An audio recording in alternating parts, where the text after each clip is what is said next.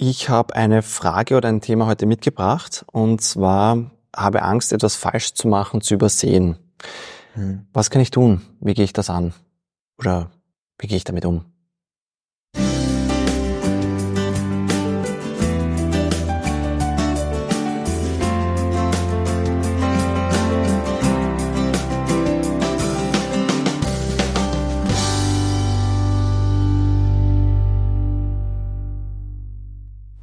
Ja, Günther, ich habe eine Frage äh, oder ein Thema heute mitgebracht. Ähm, viele Gründer haben so das äh, Gefühl, ähm, ich habe Angst, etwas falsch zu machen, etwas zu übersehen.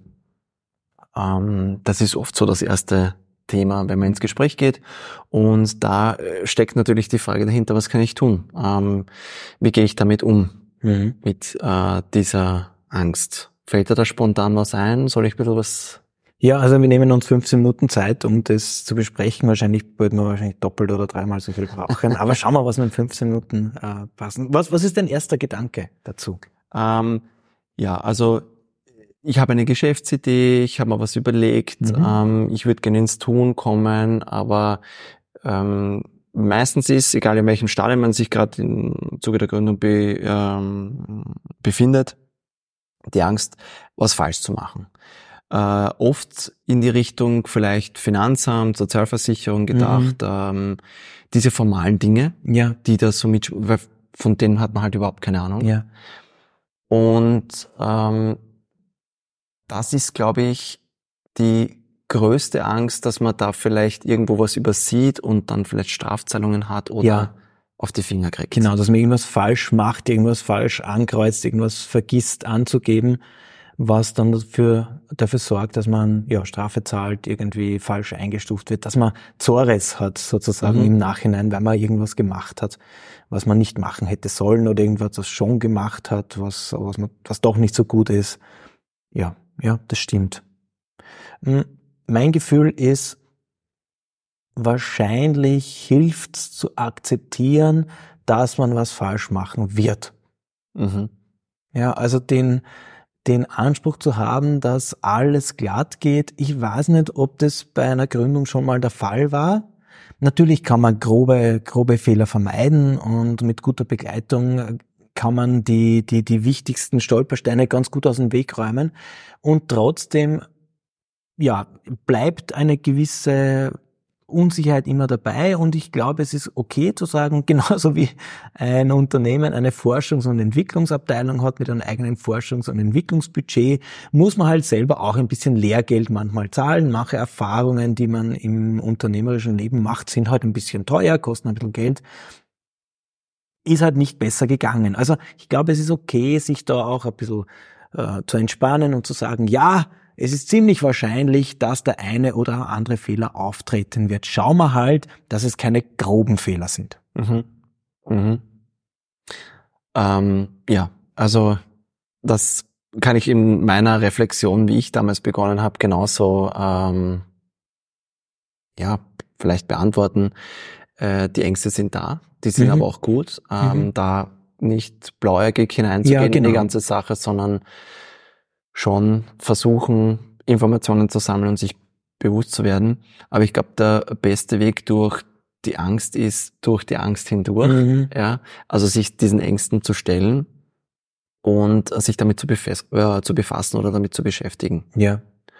Und ich, ich denke auch, also der, weil, weil du gefragt hast, was kann ich tun, der erste Schritt wäre mal zu sagen, okay, wovor genau, genau. habe ich jetzt Angst? Also ähm, dieses Gefühl einmal vielleicht zuzulassen, aber auch zu greifen und dann zu schauen, okay, ähm, ist es jetzt, dass das Finanzamt kommt? Okay, mhm. dann schaue ich vielleicht mehr in Richtung Finanzamt, wo ist da, wo habe ich Lücken, mhm. wo, wo könnte ich mir die Infos holen, äh, um mir diese Angst ein Stück weit zu nehmen. Mhm. Ja? Äh, Geht es jetzt in Richtung äh, Gewerbeanmeldung oder SVS? Genauso. Ja? Ähm, und es hilft, glaube ich, auch, äh, diese Angst besprechbar zu machen. Das heißt, mhm. sie auf den Tisch zu bringen und wenn ich es formulieren kann, wovor habe ich Angst? Mhm. Was beschäftigt mich jetzt gerade? Ähm, was glaube ich denn übersehen zu können mhm. oder äh, falsch machen zu können? Weil wenn ich es einmal formuliert habe oder zumindest einigermaßen formuliert habe, dann habe ich vielleicht auch mh, mm, es für mich so sichtbar gemacht, dass ich sage, hm, wer könnte mir denn aus meinem Netzwerk aus den Personenkreis, den ich kenne oder Stellen, die es gibt, mhm. hier weiterhelfen.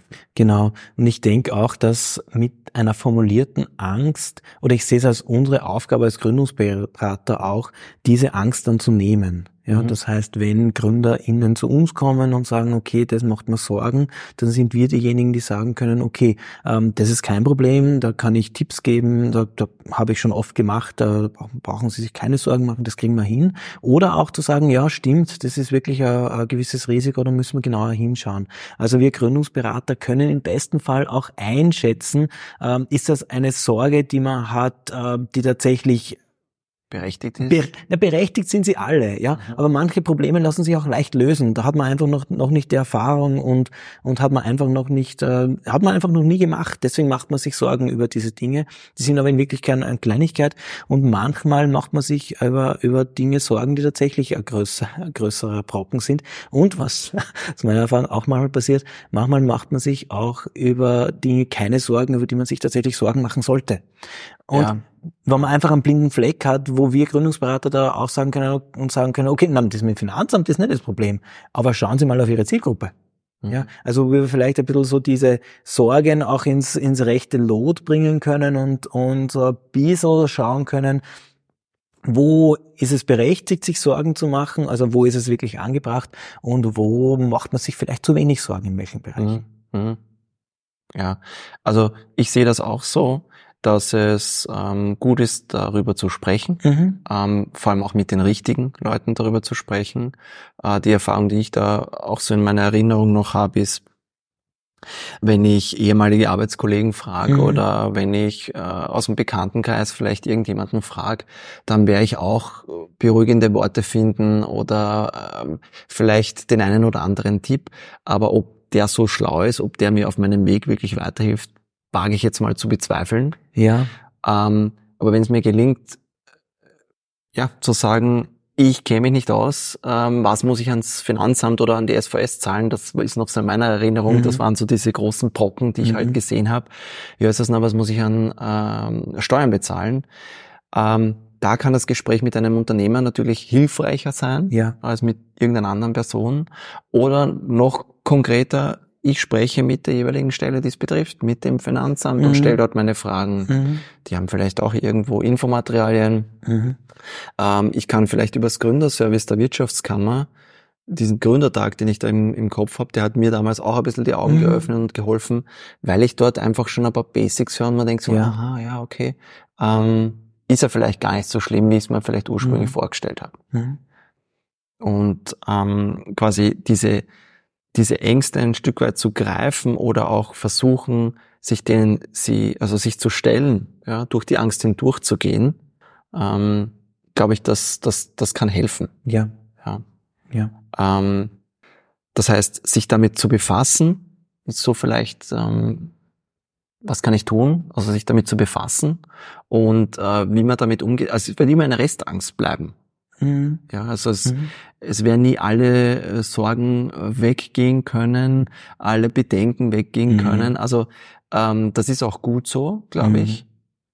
Ja. Dieser Nervenkitzel, den braucht's auch ein bisschen. Ich brauche ihn nicht. Also ich würde mir, ich würde mir wünschen, dass alle Ängste weg sind. Aber das Problem ist ja auch, dass das ja nicht oft nicht die einzige Angst ist. Also es geht ja nicht nur um die Angst, etwas falsch zu machen, was zu übersehen, sondern es ist ja nur eine eine Angst aus einem ganzen Blumenstrauß von. Ängsten, die mit einer Gründung verbunden sein können. Aber um jetzt mal bei dieser Angst zu bleiben, ich glaube, ähm, dass die die Gefahr tatsächlich was zu übersehen oder die Gefahr, äh, irgendwas falsch zu machen, soll noch der geringste Hinderungsgrund sein. Also das ist die, das sind die Dinge, wo ExpertInnen, äh, wo Informationsstellen tatsächlich die Informationen liefern können, dass das einfach nicht passiert. Mhm. Ja, also diese Angst lässt sich aus meiner Sicht tatsächlich mit Information auflösen. Sobald ich diese Angst in eine Frage umformulieren kann, also wenn ich, so wie du gesagt hast, wenn ich diese Angst besprechbar mache,